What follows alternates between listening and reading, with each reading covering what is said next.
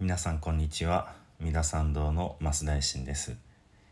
月曜日はお経ということでね本日もお経の解説の続きを行ってまいります。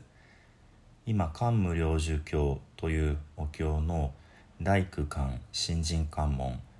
阿弥陀仏様の真実のお姿というところをお話ししております。まず阿弥陀様のお体というのがとてつもなく大きな大きな金の山のようである。というところから始まってね眉間の白毫この眉と眉の間にあるね白いポッチがこう右回りに回っていてこれが五種味線の高さがありまた目は4つの大きな海を合わせたように大きくって青と白がはっきりと分かれていてそして体中の毛穴から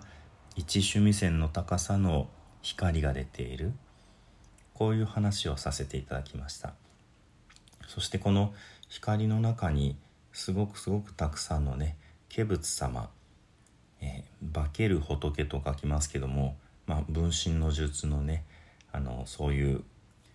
阿弥陀仏様の仮の姿が大変たくさんあるというようなところまで前回お話をさせていただきましたね。阿弥陀様の背中の光がえあたかも100億の三千大千世界のようだというところとこの光の中に100万の句なゆた五賀社の化仏様がいらっしゃるということでねかなり一つの世界にも大勢の仏様がいらっしゃるのかなというような、まあ、計算というかね感じになるかなと思います。そのお一人お一人の化仏様についてね今日は続きになります。まずねお経から読んでまいります。一一化仏薬衆打無臭警菩薩。お一人お一人の化仏様がまた大勢のたくさんの数限りない化菩薩様を連れておられる。ということですね。一人の仏様が一人の菩薩様二人の菩薩様ではなくって、えー、漢字で言うと「集団無種」えー、種は一般大衆の種ですから多くという意味ですね。で「他」は多いですね。多い多い。それから「無種」えー、数がない。数えることができない。ということですので非常に大勢の菩薩様化菩薩様を一人の化仏様が据えておられる。ということになります。その続きね「イージシャ無料重物ウ八万四戦争」このはべっている者たちがいることによって無料呪仏様すなわち阿弥陀仏様は八万四千の層をお持ちである。ということが書かれてあります。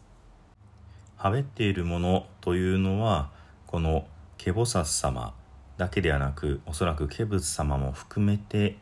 まとめて実写はべるものというふうに書いてるんだと思います。なぜならその次に、え無料呪物という言葉が出てくるのでこれ化仏様お一人がではなくその本体のね、え信心の真実の姿の無料呪物様そのものに八万四千の層があるというふうにね読めるかなと思います。無料呪物というのは阿弥陀仏様の同じ、えー、言い換えの言葉ですね。阿弥陀というのはインドの言葉計り知れない。対して無料寿は中国語ですね。意味をとって計り知れない命の仏様というふうに訳しているわけですね。この漢無量寿経というお経ではですね無量寿仏という表記と阿弥陀仏という表記の2種類が使われています。そしてですねこの2種類の言い方ははっきりと分けることができるんですね。すなわち漢無量寿経というお経の全体の中のこの十三願の極楽浄土を少しずつね分けて瞑想するという方法のところに無量寿仏という言い方が使われていてその前後ですねこの偉大家部人の悲劇の物語それから、えー残りのね14巻、えー、上本上昇から、16巻の下本下昇までのその極楽からのお迎えに来てくださる下りこの前後の部分で阿弥陀仏という言葉が使われていますまあ13願の一番最後の最後に突然阿弥陀仏って言葉が混ぜられているので、まあ、この辺がお経の継ぎはぎのまあほころび目かなというふうに思います。まあ、この漢無量寿経という経はですからその極楽浄土を見るための13通りの瞑想法という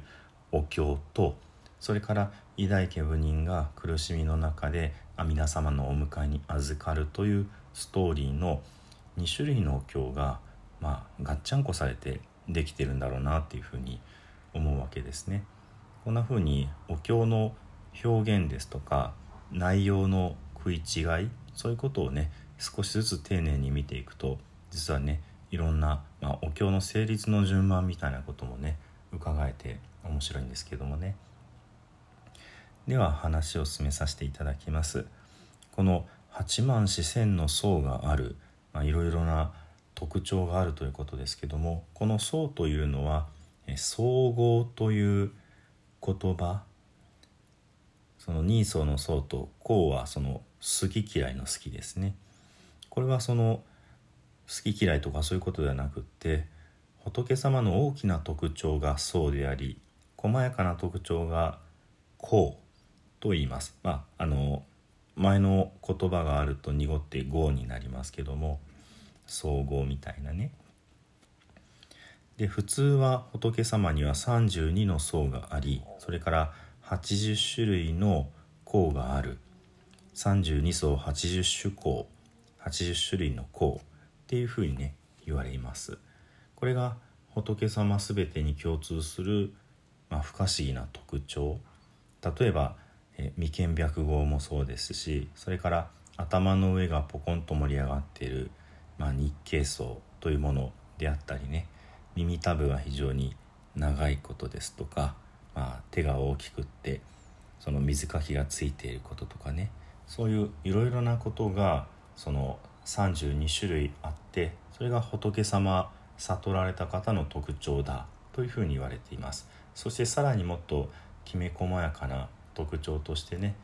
あまあその足がカモシカのように長いですとかねその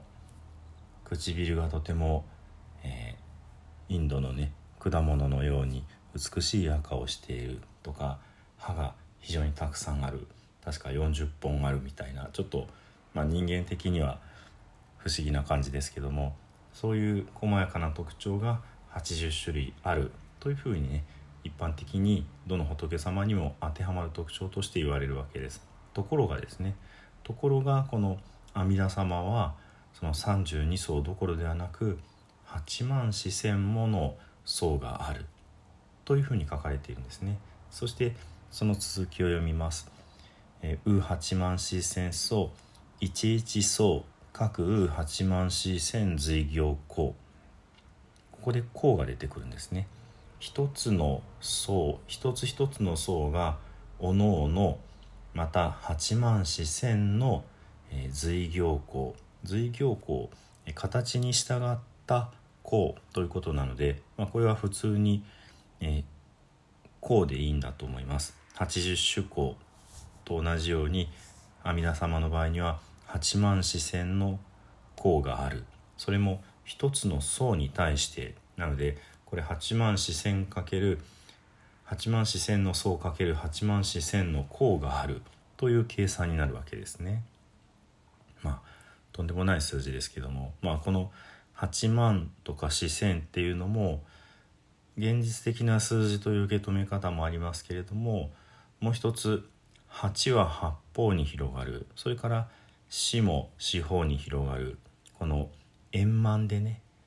オールラウンドにこう広がっていくというようなその膨れる数字、えー、豊かな数字そういう象徴とも捉えられます。で万と千があります。これも大きな数字の象徴というようなことですのでそういうふうに捉えれば方に広がる万もの特徴それから四方に広がる千もの特徴これらをお持ちだというような感覚でしょうかね。それとこうして、えー、8万四千の項もあるんだ。さらに続きます。一一項部う八万四千光明なんと今度は一つ一つの項が八万四千の光明光を持っている、まあ、光を放っている。っていうことでしょうね。なのでここで8万四千 ×8 万四千 ×8 万四千という、まあ、8万四千の3乗があるんですね。とんでもない途方もない数字になってきます。大きな大きな阿弥陀様の光の中にたくさんの化仏様さらに大勢の化菩薩様がいらっしゃる。このことによってその本体である阿弥陀様は32の特徴どころではない8万四千の大きな特徴がありその一つ一つの特徴がさらに8万四千の項を持っていてさらに一つ一つの項が8万四千の光明を放っている。とてもこうまあ想像しきれないような大きな数字のこうラッシュでねとてつもなくこの阿弥陀様の存在というのが大きいそれから尊いそれからずば抜けているこういうことをね、まあ、イメージするようなそんな文章になってるかなというふうに思うわけです。